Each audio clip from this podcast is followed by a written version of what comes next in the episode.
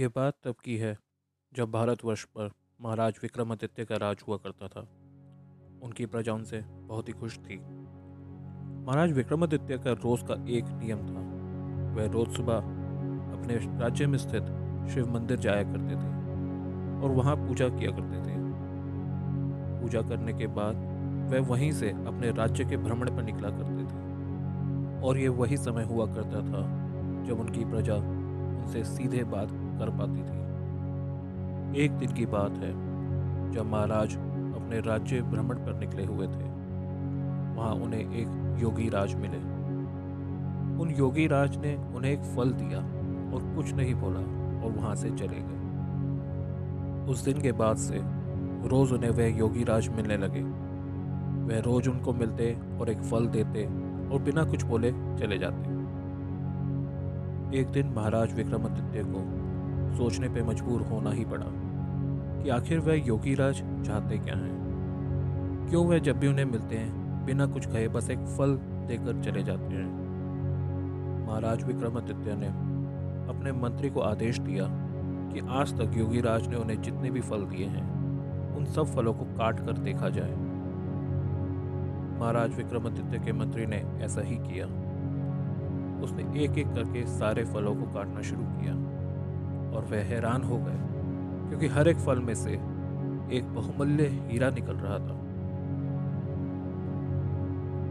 अगले दिन, जब वह योगीराज पुनः महाराज विक्रमादित्य को फल देने आए तो महाराज ने उन्हें वहीं रोक लिया और उनके सामने ही वह फल काटा और उसमें से हीरा निकाल कर योगीराज से पूछा कि वह उन्हें ऐसी बहुमूल्य भेंट क्यों दे रहे हैं। तब उन योगीराज ने महाराज विक्रमादित्य से कहा कि इतने बड़े राजा का ध्यान आकर्षित करने के लिए उन्हें ऐसा करना ही पड़ा। तब राजा विक्रमादित्य ने उनसे पूछा कि आखिर वह चाहते क्या हैं? तब योगी राज ने कहा कि वह महाराज विक्रमादित्य से कुछ नहीं चाहते हैं। उन्हें व्यक्ति विक्रमादित्य से कुछ चाहिए। तब महाराज विक्रमादित्य ने कहा कि आप योगी राज हैं, आप आज्ञा कर सकते हैं। तब योगी राज ने कहा कि उन्हें व्यक्ति विक्रमादित्य, जो कि एक वीर पुरुष है, उसका एक रात का वक्त चाहिए। तब महाराज विक्रमादित्य ने पूछा, कि आखिर योगीराज करना क्या चाहते हैं? तब योगीराज ने बताया कि वह महाराज विक्रमादित्य के राज्य से कुछ दूर एक घने जंगल में एक सिद्धि के लिए यज्ञ कर रहे हैं, और आज उसी यज्ञ की आखिरी रात है, और उस समय उन्हें एक ऐसे व्यक्ति की ज़रूरत है जो कि वीर हो, साहसी हो और जो किसी से ना डरे। और वह वीर पुरुष केवल विक्रमादित्य है। और इसी कारण वह कई दिनों से उनके राज्य के चक्कर काट रहे थे। तो योगी राज ने पूछा तो बताओ विक्रमादित्य, क्या तुम एक रात के लिए मेरे पास आओगे? तब महाराज विक्रमादित्य ने अपने मंत्रियों के मना करने के बावजूद योगीराज को वचन दिया कि वह अवश्य आएँगे। और उन्हें ये सिद्धि प्राप्त करने में अवश्य सहायता करेंगे। अगली रात महाराज विक्रमादित्य उस खंडर की ओर चले गए, जहाँ वह योगीराज अपनी सिद्धि प्राप्ति के लिए साधना कर रहे थे।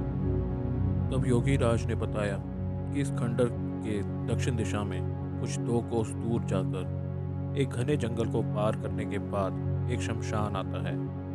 उस शमशान में एक घना वृक्ष है। उस वृक्ष पे एक उल्टा लटका मुर्दा दिखाई देगा। इस साधना की पूर्ति के लिए योगी राज को उस मुर्दे की आवश्यकता है। तो वह जाके उस मुर्दे को ले आए। जब महाराज विक्रमादित्य ने योगी राज से पूछा कि वह उस मुर्दे का करेंगे क्या तो योगी राज ने कहा कि महाराज विक्रमादित्य ने उन्हें वचन दिया है तो वह केवल अपना वचन पूरा करे, प्रश्न ना करे। तो कुछ इस तरह शुरुआत हुई थी विक्रम और बेताल की कहानियों की।